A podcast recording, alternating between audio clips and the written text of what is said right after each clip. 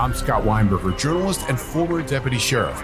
In my new podcast series, Cold-Blooded, I'm embedded in the cold case investigation into the death of firefighter Billy Halpern. Experience this investigation in a truly unique way, untangling secrets that may reveal the answers to not only one case, but almost a dozen.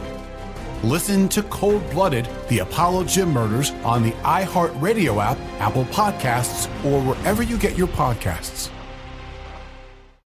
As important as choosing the right destination when traveling is choosing the right travel partner. Gene! Gene Fodor! Gene, was good! But be careful, because the worst trips result when two partners have two different agendas. The C I A really need your help, Gene. Freeze, Americano! Huh? Oh! Gene, run! Listen to Fodor's Guide to Espionage on the iHeartRadio app, Apple Podcasts, or wherever you get your podcasts. Hi, this is Kurtwood Smith. You remember me from such T V comedies as That seventies Show and That nineties Show on Netflix. I'll never forget the words that my grandfather said just before he kicked the bucket. He said, "Watch how far I can kick this bucket." People ask me where I get my dad jokes from. I tell them to listen to the Daily Dad Jokes podcast. Listen to Daily Dad Jokes every day on the iHeartRadio app, Apple Podcasts, or wherever you get your podcasts. Warning, this podcast contains explicit language and details acts of violence. Listener discretion is advised. There is a long-standing urban legend in Los Angeles County. The sheriff's department is the biggest gang on the streets. I'm not talking about a metaphor for police violence. I'm talking about a real gang. Members have matching tattoos. They get together and have meetings about the different crimes that they will get up to, stealing from people, brutally beating them, and even killing them. But this gang is even worse. They've got a badge, unlimited resources paid for by taxpayers, and the blessing of the courts and local government. And it's all true. My name is Cerise Castle, and I'm a local L A reporter. I grew up out here, and I've been curious about deputy gangs since I was a kid. I heard stories about them from my older brother, teachers, and kids at school. It never made sense to me that the people with badges who warned me about dangerous neighborhood gangs and went after people I knew for just associating with them were actually part of their own powerful criminal organization. A few journalists before me, like Sabrina Steele, Anne-Marie O'Connor, Tina Daunt, and Maya Lau, uncovered stories confirming that these gangs existed, but they only scratched the surface. I thought about deputy gangs for years. I wanted to know who they were, what exactly they got up to, and that never went away. After George Floyd was murdered on May twenty-fifth, twenty twenty, the world had a lot of questions about police. While I was covering a protest in response to his death, I was shot by a police officer with a rubber bullet. Even though I was wearing a press badge, carrying a bunch of equipment, and yelling out to the officers that I was a member of the media, I watched a cop turn, make eye contact with me, and shoot me. The impact made me fall into the street. I was hurt pretty badly. I was bruised up and my ankle was in a cast for the next few months. The doctors told me to stay on the couch, but I didn't feel right just sitting still, so I decided to use the time to finally investigate. And what I found deeply disturbed me.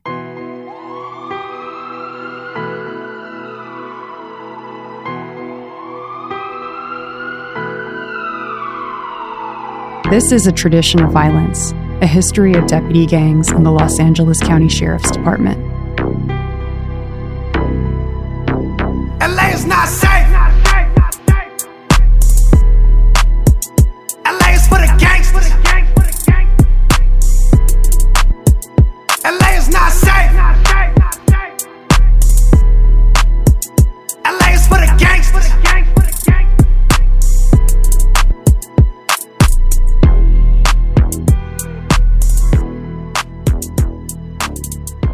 The Los Angeles County Sheriff's Department has at least twenty gangs amongst its members.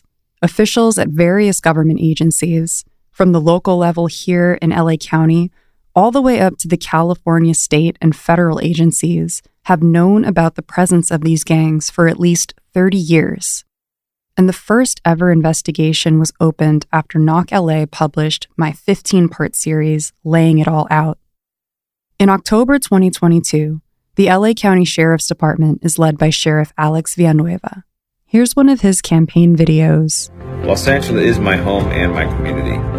As your sheriff, I'll use my experience both with the community and with the department to mend the relationships with our immigrant communities, increase resources for training our deputies, make the sheriff's department more effective, and make sure that every person in Los Angeles County can live their life safely. I'm Alex Villanueva, and on Election Day, I hope I can count on your vote for Los Angeles County Sheriff to reform, rebuild, and restore our sheriff's department.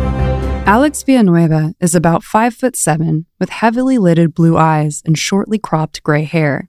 He's usually wearing a gray suit with an official green sheriff's department name tag. If there was such a thing as a deputy gang, understanding the full knowledge of what a gang means, we'd fire him, plain and simple. I've yet to find one. In fact, if someone can find one or a gang member who wears tan and green, please let me know. And they just don't exist. Villanueva was elected in twenty eighteen after campaigning as a progressive Democrat. But as the years have gone on, he's overseen the resurrection of banned deputy gang logos. He's rehired deputies fired for violating department policy, defied subpoenas. This stuff didn't start out of nowhere. Alex Villanueva wasn't made in a vacuum. All of this is a symptom of a larger problem with the culture of the L A Sheriff's Department.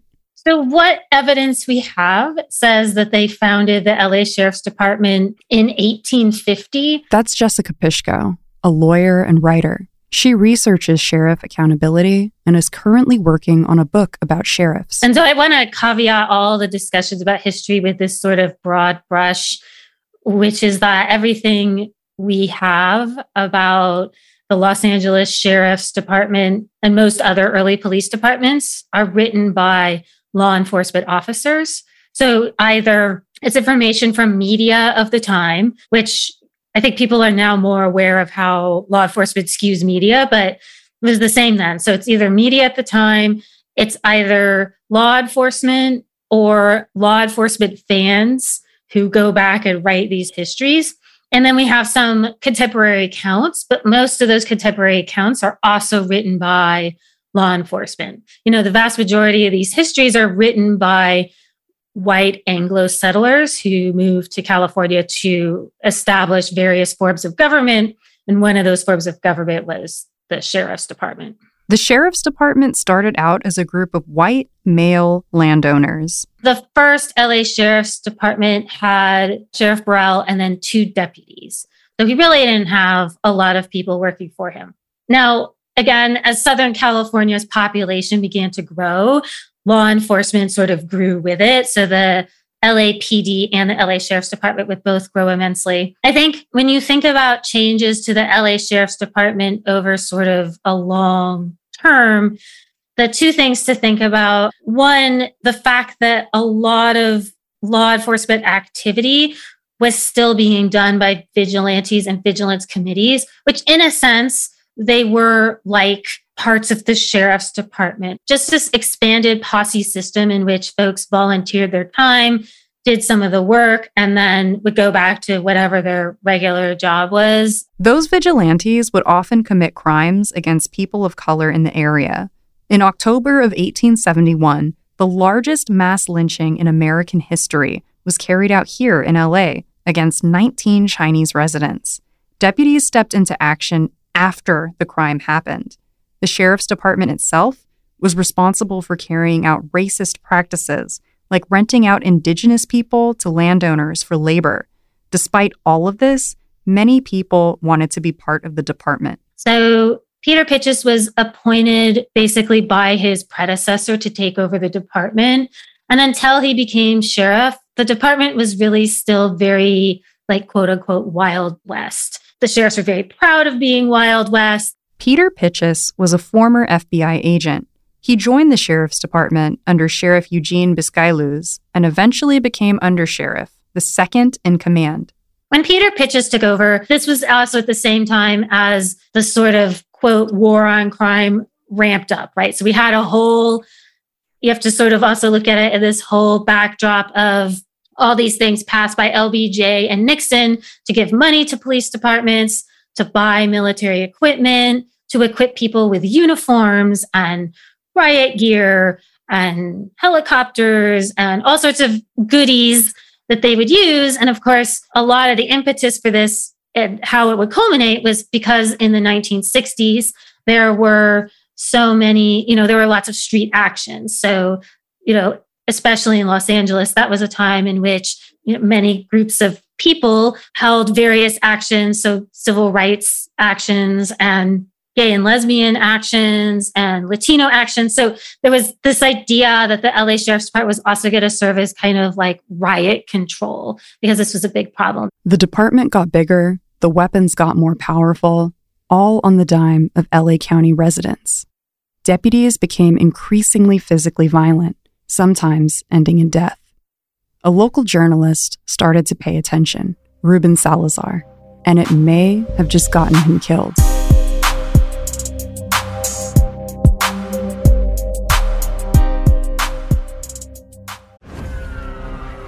I'm Scott Weinberger, journalist and former deputy sheriff. In my new podcast series, Cold-Blooded, The Apollo Gym Murders, I'm embedded in the cold case investigation into the death of firefighter Billy Halpern. It's just a shame, you know, that they took him from us. Experience this investigation in a truly unique way, knocking on doors, uncovering new evidence, including the D N A of a potential killer.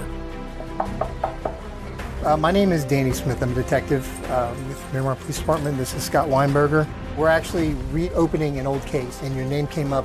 Untangling secrets that may reveal the answers to not only one murder, but almost a dozen. I thought they were going to kill me, so I kept my mouth shut and I didn't say anything. All these years, I didn't say anything. Listen to Cold-Blooded, The Apollo Gym Murders on the iHeartRadio app, Apple Podcasts, or wherever you get your podcasts.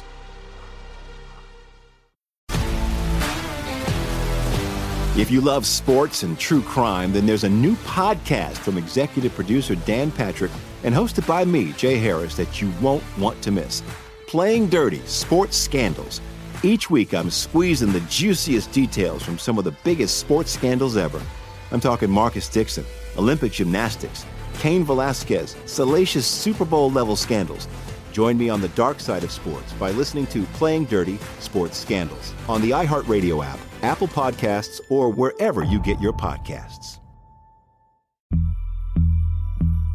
As important as choosing the right destination when traveling is choosing the right travel partner. Gene! Eugene Fodor! Gene, was booted! Much of the joy you will find on the road comes from the person you share it with. So you write the books, Gene, and Vlastar runs the business. I understand now. It is a wise man who marries a wiser woman. But be careful and choose your travel partner well, because the worst trips result when two partners have two different agendas. Get down! I'm not stupid, Gene. Something is going on, and it's high time you tell me the truth. Freeze, Americano! Huh? Oh. Oh. Gene, run! So travel before it's too late. Your money will return, your time won't, and we're all too quickly approaching that final destination. Listen to Fodor's Guide to Espionage on the iHeartRadio app, Apple Podcasts, or wherever you get your podcasts.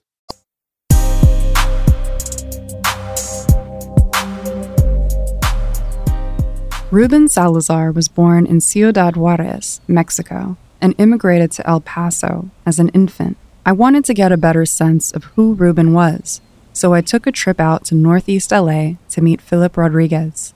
Philip makes documentaries, and he directed a film looking into Ruben's life and his untimely, mysterious death. According to my sources, Ruben was raised by kind of Mexican Norteño people who ultimately uh, harbored probably white supremacist ideas about things and um, believed that whiteness and affiliation with whiteness and imitation of whiteness was uh, was the proper way to go about things. It would, would lend, uh, would, would make, make your life easier, certainly, um, and um, was maybe a more respectable uh, uh, way to live uh, and, and become an American. A recent study from the Pew Research Center found that millions of people who previously identified themselves as Hispanic changed their racial identity to white. Some researchers are concerned that some people treat whiteness as the ideal and social baseline of American life. His mother was uh, strongly discouraged any affiliation of Ruben from kind of ruffians or maybe even dark-skinned indigenous kind of Mexicans. And suggest and, and, and, and had him aspire to, again, being an, an assimilated, mainstream, get-along American boy. Ruben, a medium-built guy with dark hair, went to high school at El Paso High, started college at the University of Texas at El Paso, which was then called Texas Western College. He started writing for his campus newspaper, The Prospector, but left school after his sophomore year to work with his father. After two years, he enlisted in the U S Army. He served in the Korean War from nineteen fifty to nineteen fifty-two, then came home to Texas. He returned to school and the Prospector as the managing editor, and landed a job at the El Paso Herald-Post. For one of his first assignments, he pretended to be drunk and was arrested in order to report on jail conditions. Because he's good at his job and because he's uh, passionate, he ends up at, a, at the biggest newspaper on the West Coast at the time, Los Angeles Times, and becomes a reporter and becomes a columnist. And eventually uh, ends up as a news director of the fledgling uh, Channel thirty-four, K M E X Spanish language uh, flagship for what was co- co- to become Univision, a, a T V network in Los Angeles. And he was a columnist at the Los Angeles Times. That's a great hustle. That's a great platform from which to communicate news and uh, and ideas to to two pieces of the L A pie that usually don't meet up, to have very little in common, even to this day. The Spanish language Latino and the Los Angeles Times reading non-Latino are living in two different realities. At some point, amidst this kind of uh, ideological shift that occurs in his middle in, in his mid-career, he starts to move away from the assimilated idea of himself uh, that that that he that he had embraced, and and take to the ideas that the young people had been pushing, uh, espousing, uh, of of kind of Chicano nationalism, and in doing that becomes kind of intimate. And becomes an, ultimately the chronicler of the Chicano revolution, rebellion uh, that occurs in that period. What was his relationship with police like? I think that the relationship with cops was a rather fluid one. Uh, and I think as he became more critical, or as he became more uh, uh, fearless, and as his power grew, um, I think the, he, he received pushback from law enforcement. Ruben developed uh, a wariness, at the very least, about cops and what how cops uh, uh, interpret reality, and, and how they and how complicit the press uh, would tend to be with cops. Ruben's friends say that attitude made him a target for police violence. Here's Phil Montes, a friend of Ruben's and a member of the U S Commission on Human Rights. Ruben said, "I have a problem with the L A P D." I said, "What's the problem?" He says, "Well, they came to see me and they said that uh, Mexicans aren't ready for my kind of reporting, and they want me to stop." Bill Drummond, a former Los Angeles Times reporter. He had a right to be alarmed, and that's part of the price you pay. You know, when you stick your head out of the foxhole, there's somebody that's going to take a shot at you, verbally, certainly. Maybe they might even do it for real. Deputies started to create their own systems of policing and rewarded other deputies who went along with those violent tactics. I'm Roger Clark. I'm a retired L A County sheriff. I did twenty-seven and a half years of service, active service on the department. I came on during the Peter J. Pitchess era. I came on after they completed my background, December of sixty-six. Is there a culture of violence inside the sheriff's department? Well, these guys are violent. I mean, they'll kill you. Roger started out in the county jail in downtown L A. So my first night, I had reported in. They they gave me my keys and my badge. You know, I, I put on my uniform, appeared at main control. Here's your badge, Clark. Here's your, and I reported to uh, a module. Roger was there as relief for the deputies already working on that floor. They can't leave and go to chow unless they have somebody watching these guys. They're asleep. We did uh, count and we did uh, uh, breakfast, fed them, and broke them out for court. The deputy in charge of the module or unit told Roger to follow his lead. So he says, uh, go in there, go sit down, watch us. Watch me. My dad's a captain on the department. He just, you know, I was low life, you know, a new guy. And they treated me as such. I didn't care. You know, I was happy as a clam. so so this goes on for about two days. And then, uh, and I see these guys show up, about four of them. And they, and he, he, Clark watched the module. We'll be back later. And they disappear and they come back. This happened again and again. So the about third night in, they say, come with us. They get So I go to a day room, and they've got two guys braced against the wall, and they just beat the poo out of them. And um, we're walking back. I just stood there. I was stunned.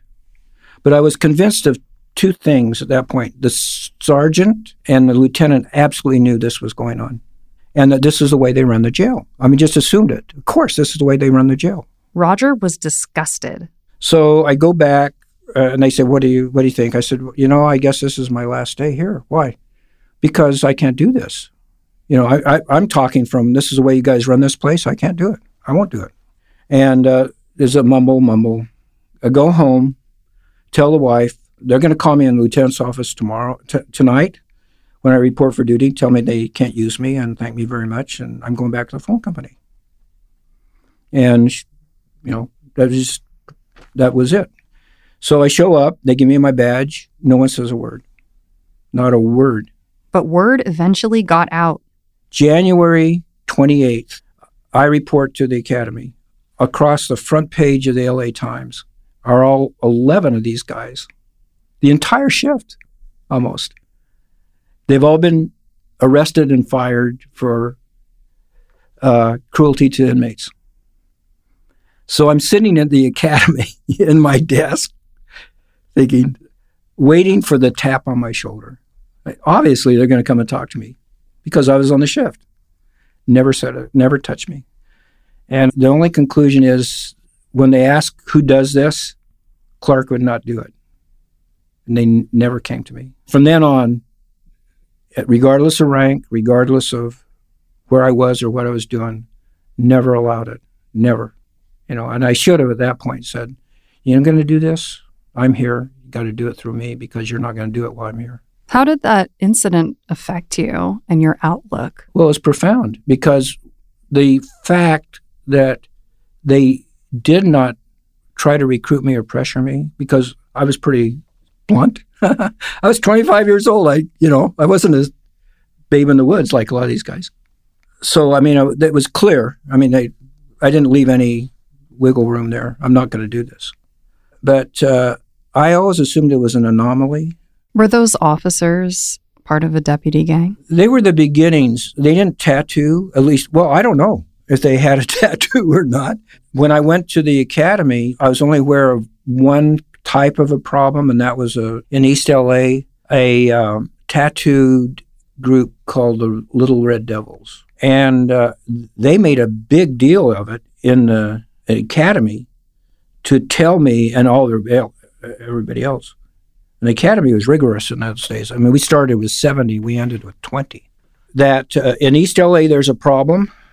The sheriff does not sanction it, does not allow it, is critical of it, and they are called the Red Devils. And if you're smart, you'll not be part of it.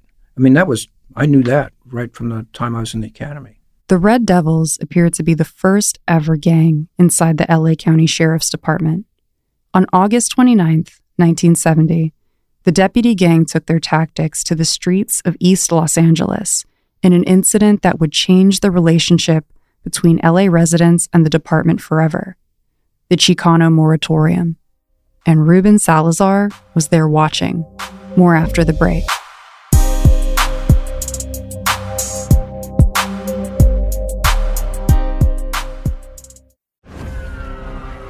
I'm Scott Weinberger, journalist and former deputy sheriff.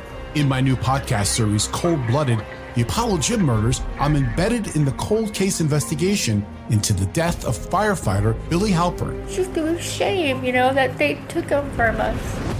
Experience this investigation in a truly unique way, knocking on doors, uncovering new evidence, including the D N A of a potential killer. Uh, my name is Danny Smith. I'm a detective uh, with the Miramar Police Department. This is Scott Weinberger. We're actually reopening an old case, and your name came up. Untangling secrets that may reveal the answers to not only one murder, but almost a dozen. I thought they were going to kill me, so I kept my mouth shut and I didn't say anything. All these years, I didn't say anything. Listen to Cold-Blooded, The Apollo Gym Murders on the iHeartRadio app, Apple Podcasts, or wherever you get your podcasts.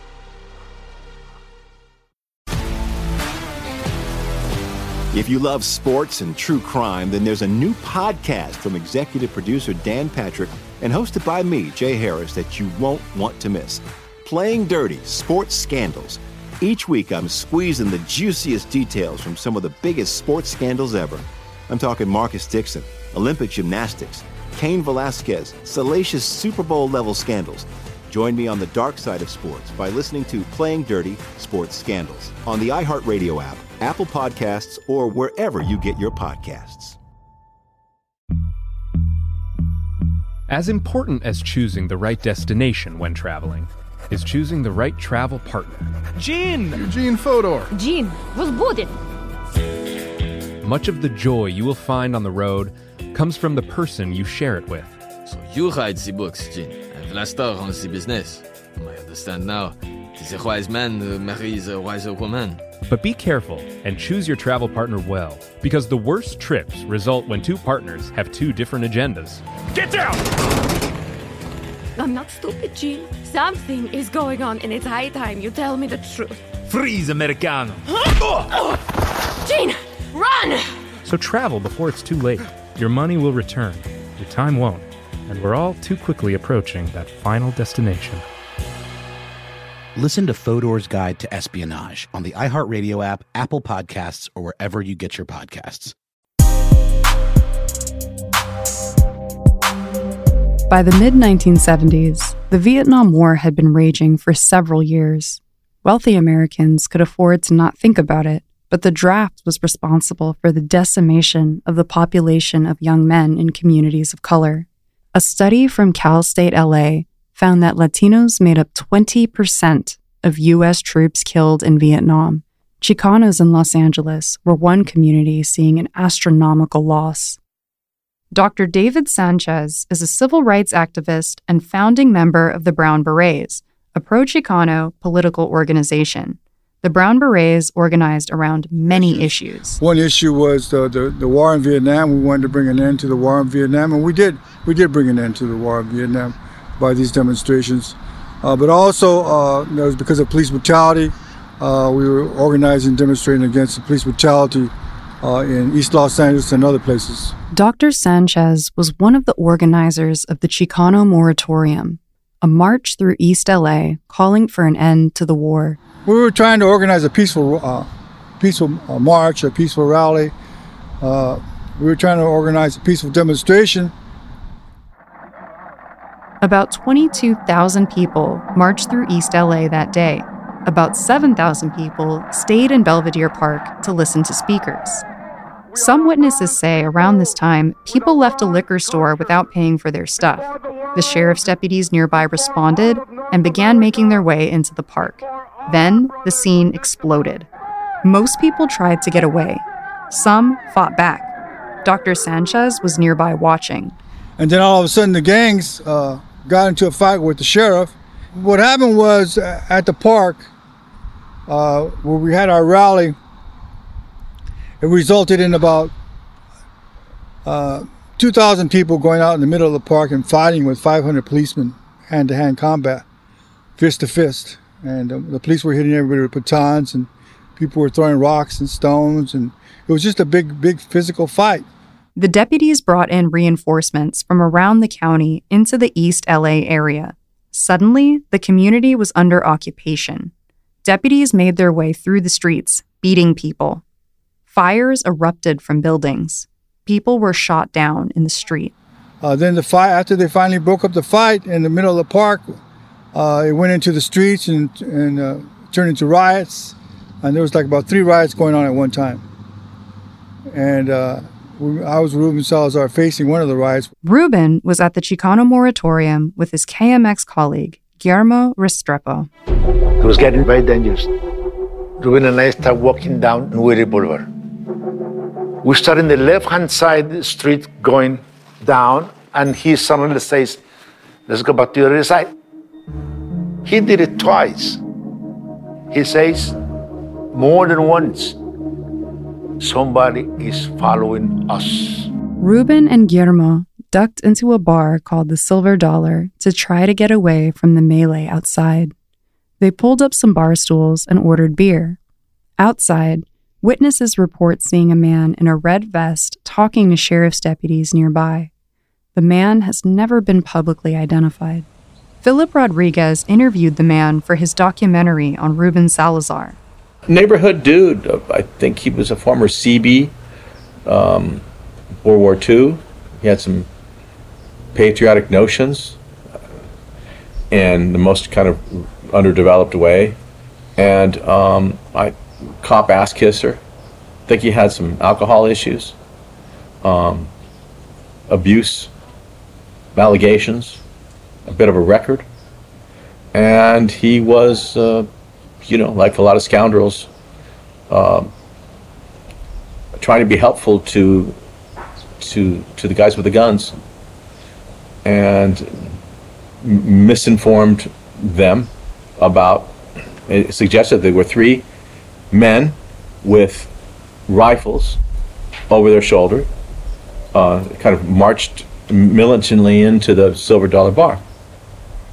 And uh, the cops followed up on that allegation and then did what they did. Why would you say something?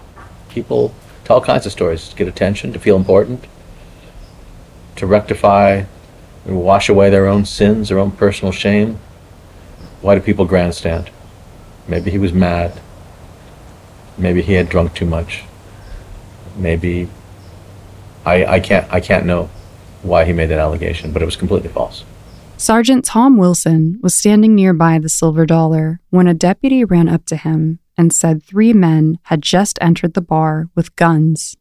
Wilson and a group of deputies started to make their way towards it as a crowd of protesters and journalists gathered to watch. Wilson was armed with a projectile gun, loaded with a federal flight-right projectile capable of punching through a wall, and explicitly labeled, not to be used against crowds. Witnesses did not hear a warning before Wilson fired. The canister rocketed into the bar, spreading smoke everywhere. People poured out of the back entrance.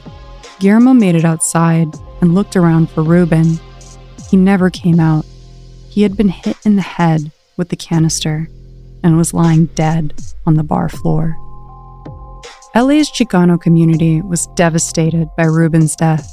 The line for his wake was so long, it stretched throughout the streets of East L A. People wanted to know why he had been killed. The Los Angeles County coroner launched an inquest into the shooting. An inquest is a fact-finding court procedure that looks and sounds a lot like a trial, but the verdict is for the manner of death: natural, accidental, suicide, or murder. There might be a criminal prosecution, but it isn't guaranteed. Dozens of people were called to testify, including Tom Wilson, the sergeant who killed Ruben. I testified in the morning. A man jumped up and started screaming. This room was polluted with perjury, and you know it. And he had uh, pointed directly at me like that. Wilson almost shot another unarmed man with the same projectile gun right there at the inquest. Looked like a forty-five. I had the, the tear gas gun, and I loaded the weapon because I figured if he was going to shoot me, I was going to get him at least once, you know. Somebody hit him and turned him sideways, and I could tell that he had a magazine rolled up instead of a gun. That's how quick I usually react to things. Wilson testified that he did not know and was not concerned about the type of projectile he fired into the bar. The jury eventually returned with a split verdict between murder and accidental. No charges were ever filed against Wilson. Salazar's family eventually settled a legal claim against L A County for seven hundred thousand dollars, about five point three million dollars today, which was paid for by taxpayers.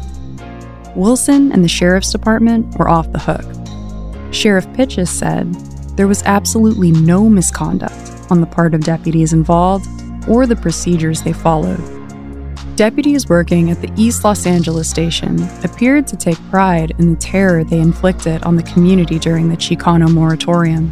They created the so-called Fort Apache logo to commemorate that day, and you can see it on pins, hats, and other swag deputies rock in the streets of East L A today. The logo is named after a nineteen forty-eight John Ford Western centered on a remote U S cavalry outpost surrounded by enemies, whom the white officers regard as dangerous savages.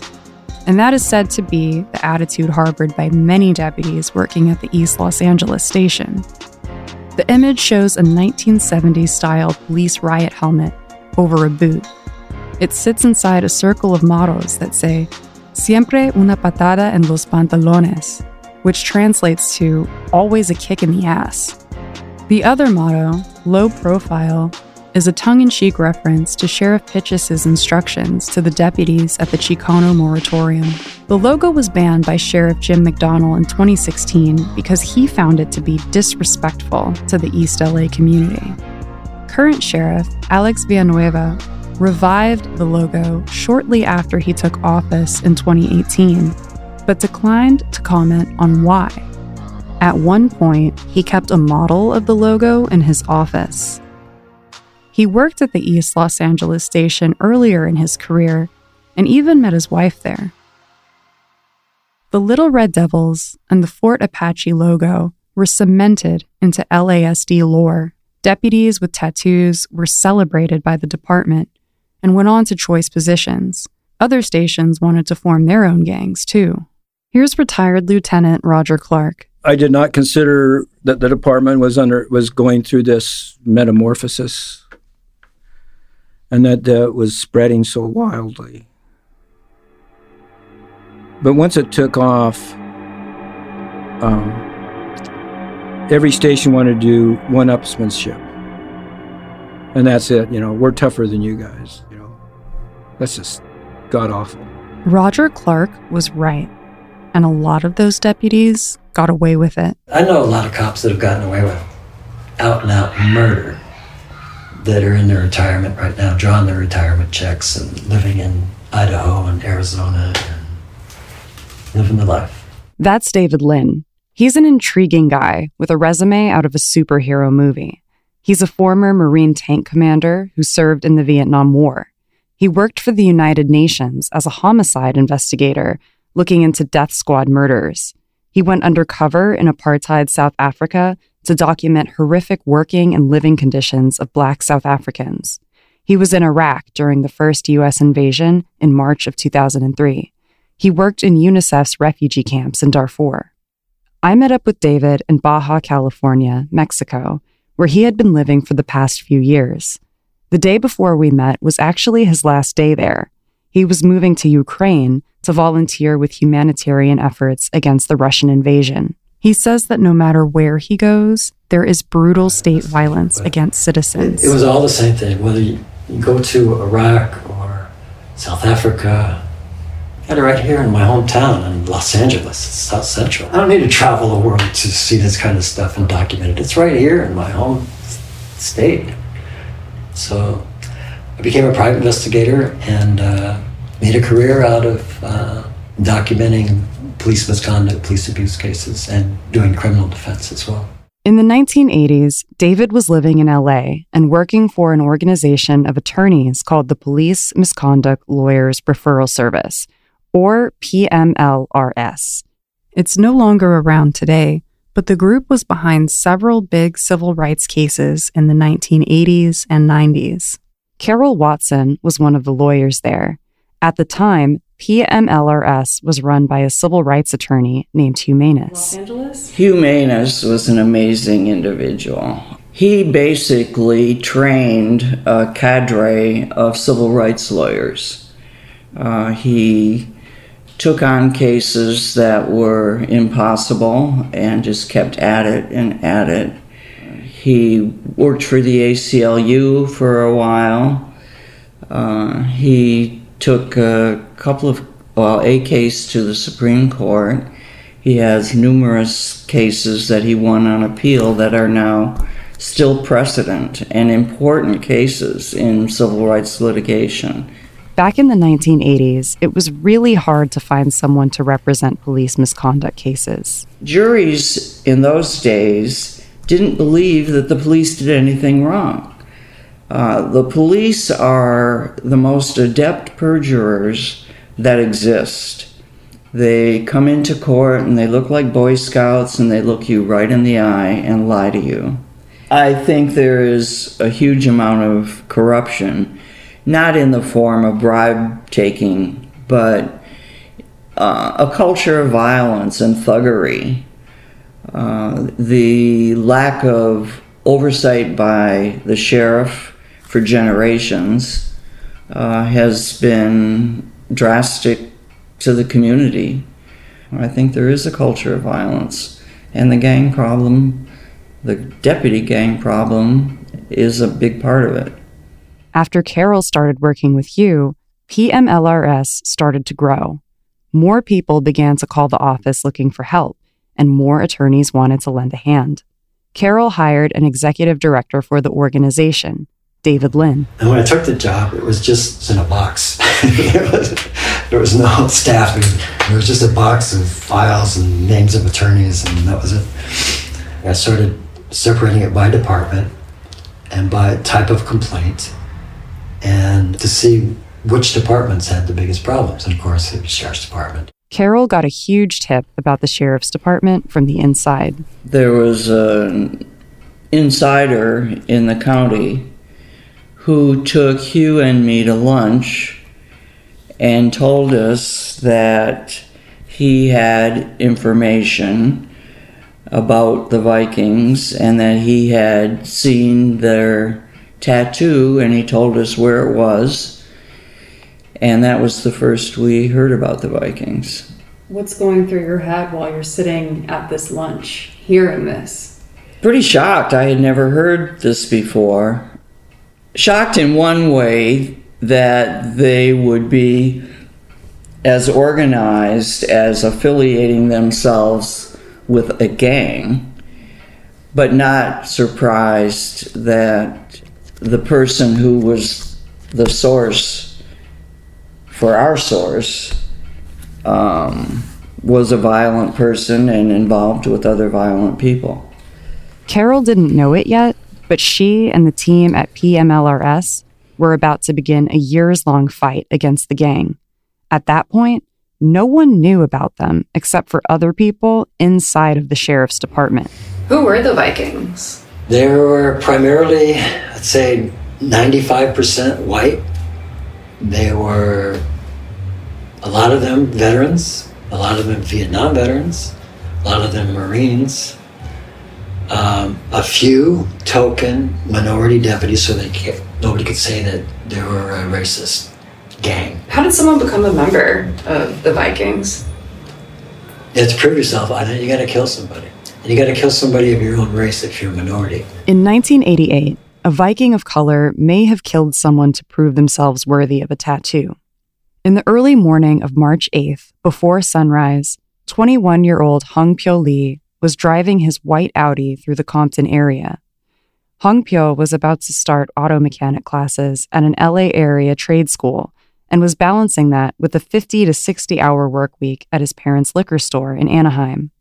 Some L A sheriff's deputies claim that they saw Hong Pyo run a stop sign as he drove. They got behind him and started to pursue his car. Hong Pyo stayed on surface streets and never got above forty-five miles per hour. Yeah, it was a... Uh... Kind of a slow pursuit. Um, he, he, they said he like I can't remember, a California stop or something. You know, it didn't come to a complete stop, something petty.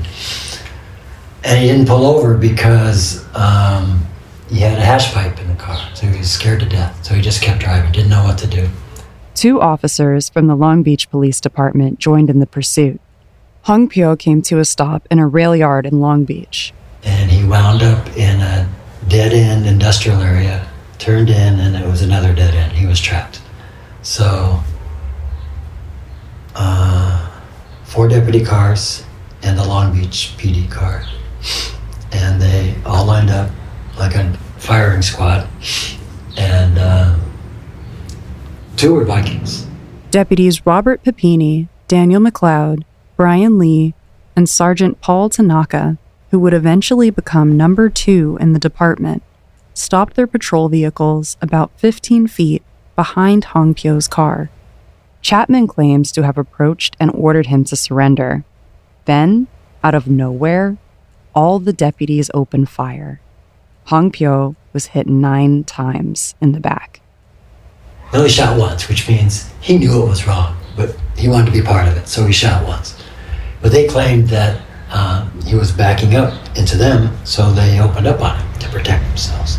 But we proved where his car wound up. It wound up forward. He wasn't backing up, he was going forward, away from me. And uh, nine to the back. Yeah, so you saw that. It's just, uh, as a Long Beach training officer who witnessed it and said to his partner, his trainee, we just witnessed a pro- execution. And uh, that's what it was. So we sued him, like we always do, and they settled, like they always do. Settlements are approved by the Los Angeles Board of Supervisors and historically come out of the county's general fund. And Tanaka got promoted like the sheriff's department always does. It's just business as usual. And this kid who was guilty of having a hash pipe in his car paid the ultimate price for it at the hands of the Vikings. Two Vikings and then Tanaka became one, so technically three Vikings involved. After Hong Pyo's death, the L A County District Attorney, Ira Reiner, decided the deputies acted in self-defense. Two years later, in April of nineteen ninety, Lee's family accepted a nine hundred ninety-nine thousand nine hundred ninety-nine dollars settlement. That didn't come from the Sheriff's Department, though. That was paid for by L A County taxpayers.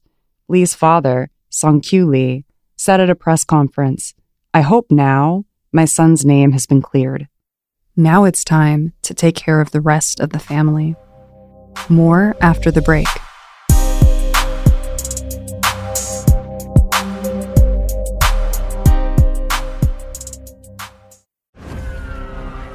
I'm Scott Weinberger, journalist and former deputy sheriff. In my new podcast series, Cold-Blooded, The Apollo Gym Murders, I'm embedded in the cold case investigation into the death of firefighter Billy Halpern. It's just a shame, you know, that they took him from us. Experience this investigation in a truly unique way, knocking on doors, uncovering new evidence, including the D N A of a potential killer. Uh, my name is Danny Smith. I'm a detective uh, with the Miramar Police Department. This is Scott Weinberger. We're actually reopening an old case, and your name came up. Untangling secrets that may reveal the answers to not only one murder, but almost a dozen. I thought they were going to kill me, so I kept my mouth shut and I didn't say anything. All these years, I didn't say anything. Listen to Cold-Blooded, The Apollo Gym Murders on the iHeartRadio app, Apple Podcasts, or wherever you get your podcasts.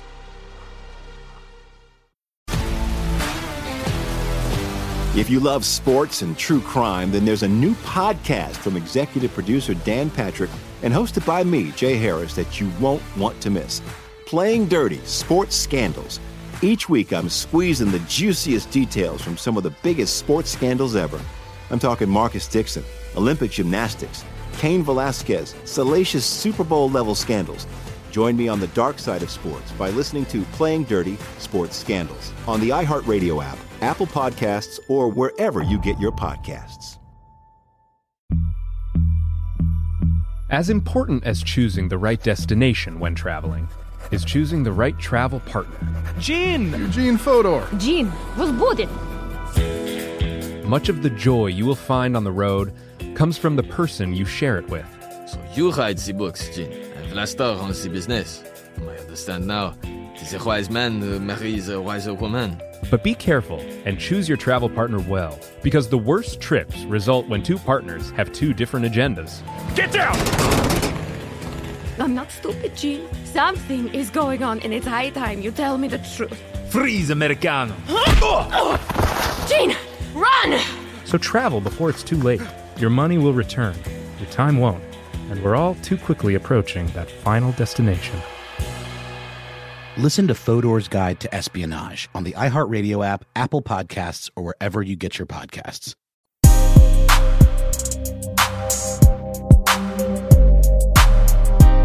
White supremacist displays were becoming more frequent inside of the L A County Sheriff's Department.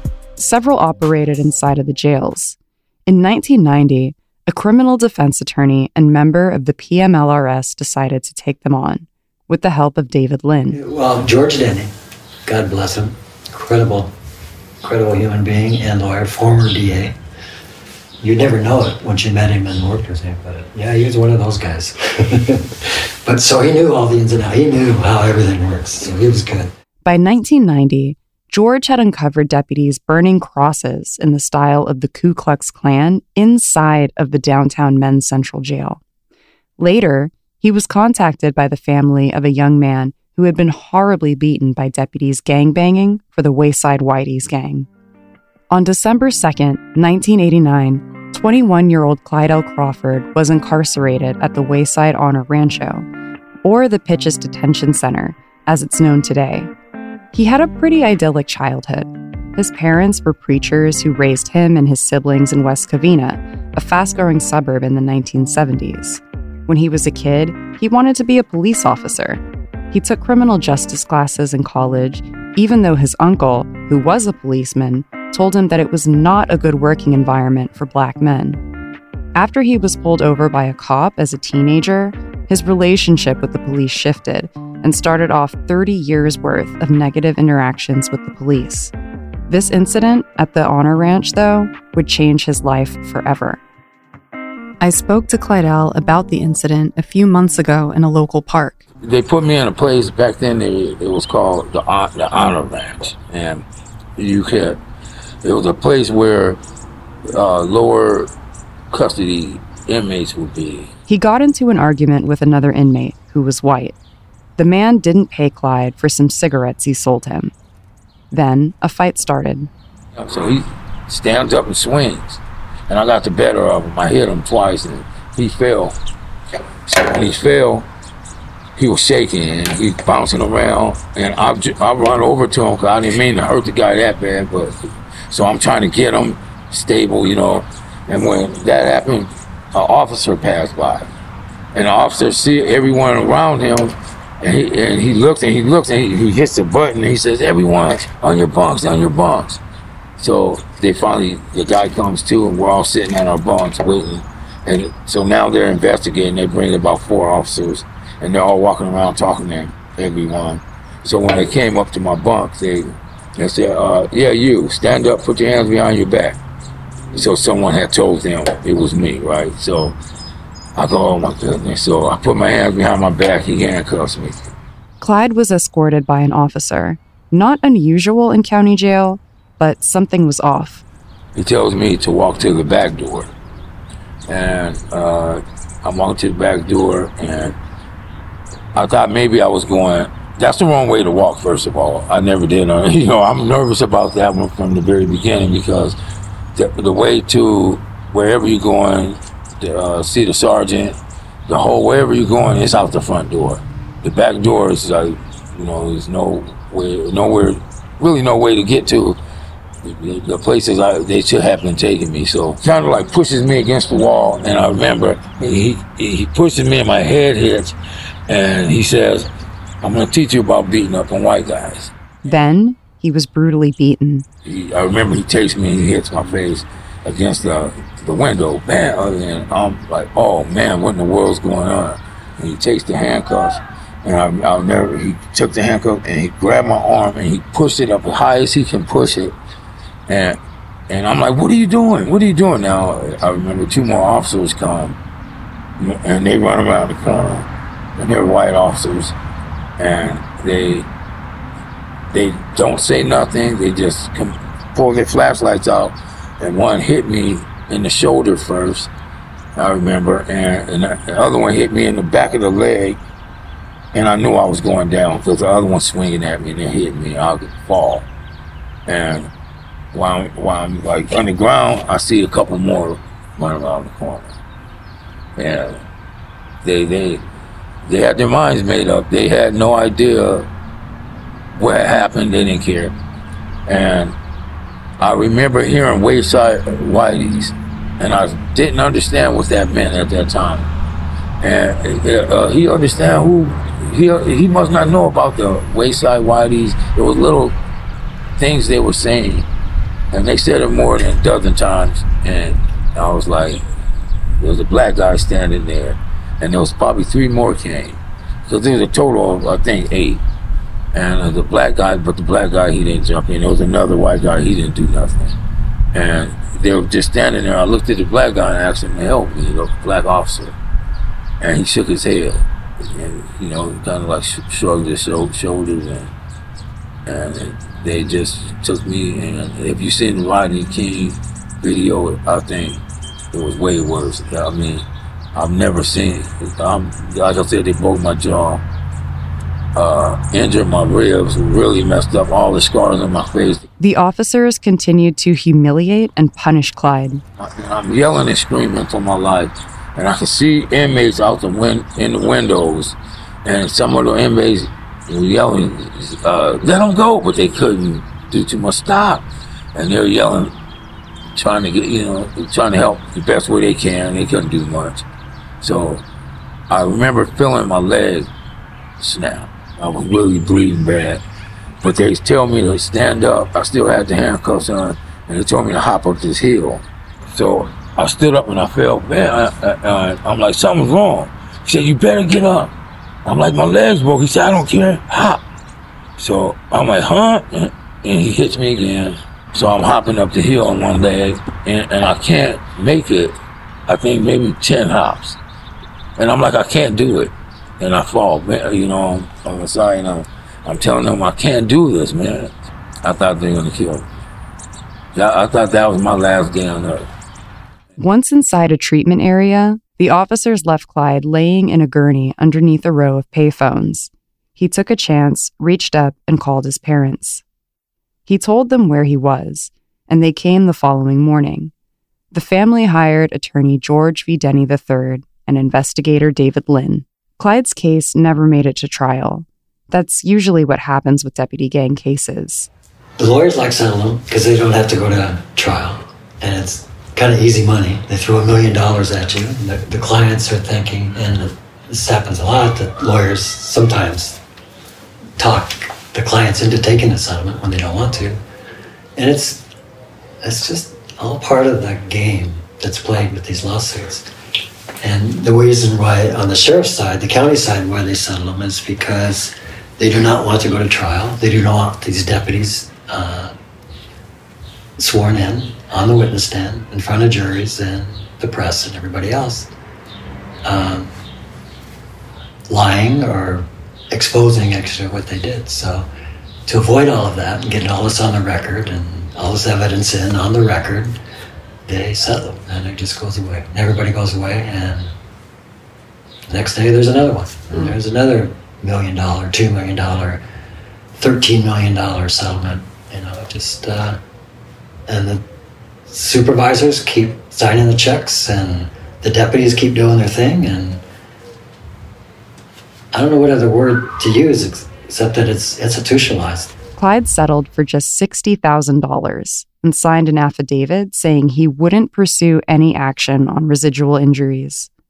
He says he settled because his dad was gravely ill with colon cancer, and with no insurance, the family would lose their home.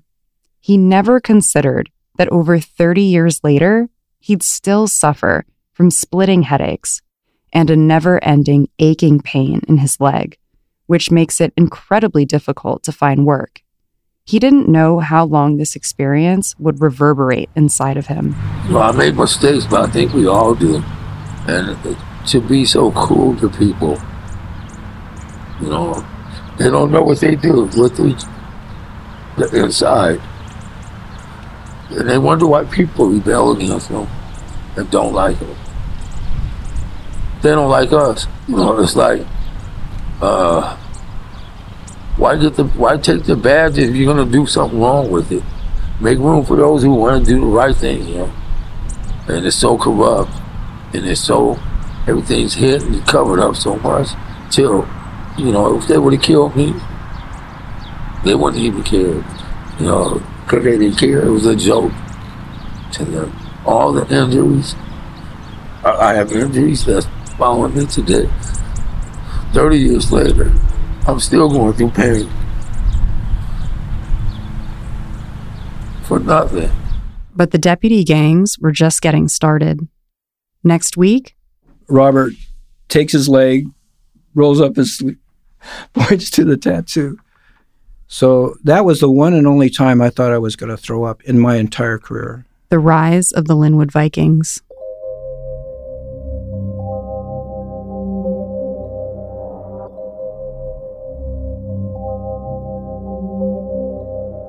H O O D, the whole hood know me. Fuck the police, I'm a fucking hood trophy. Better keep a pistol in the field with the shit. Keep an automatic weapon, I ain't going for shit. This is for the hood. You've been listening to A Tradition of Violence, the history of deputy gangs in the Los Angeles County Sheriff's Department. Hosted and executive produced by Cerise Castle, music by Yellow Hill and Steels. For breaking news and updates on deputy gangs, follow at L A S D Gangs on social media. To support Cerise's reporting and for exclusive bonus content, subscribe to the L A S D Gangs Patreon.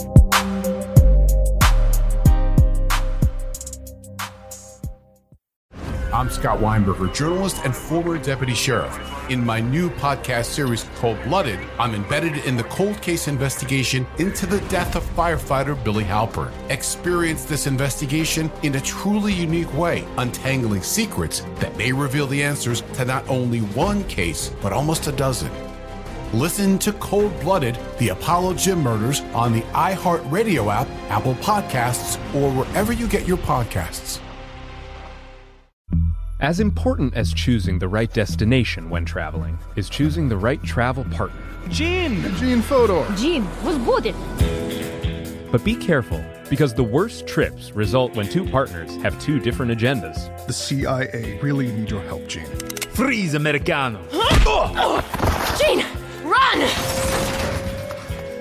Listen to Fodor's Guide to Espionage on the iHeartRadio app, Apple Podcasts, or wherever you get your podcasts. Hi, this is Kurt Woodsmith. You remember me from such T V comedies as That seventies Show and That nineties Show on Netflix. I'll never forget the words that my grandfather said just before he kicked the bucket. He said, "Watch how far I can kick this bucket." People ask me where I get my dad jokes from. I tell them to listen to the Daily Dad Jokes podcast. Listen to Daily Dad Jokes every day on the iHeartRadio app, Apple Podcasts, or wherever you get your podcasts.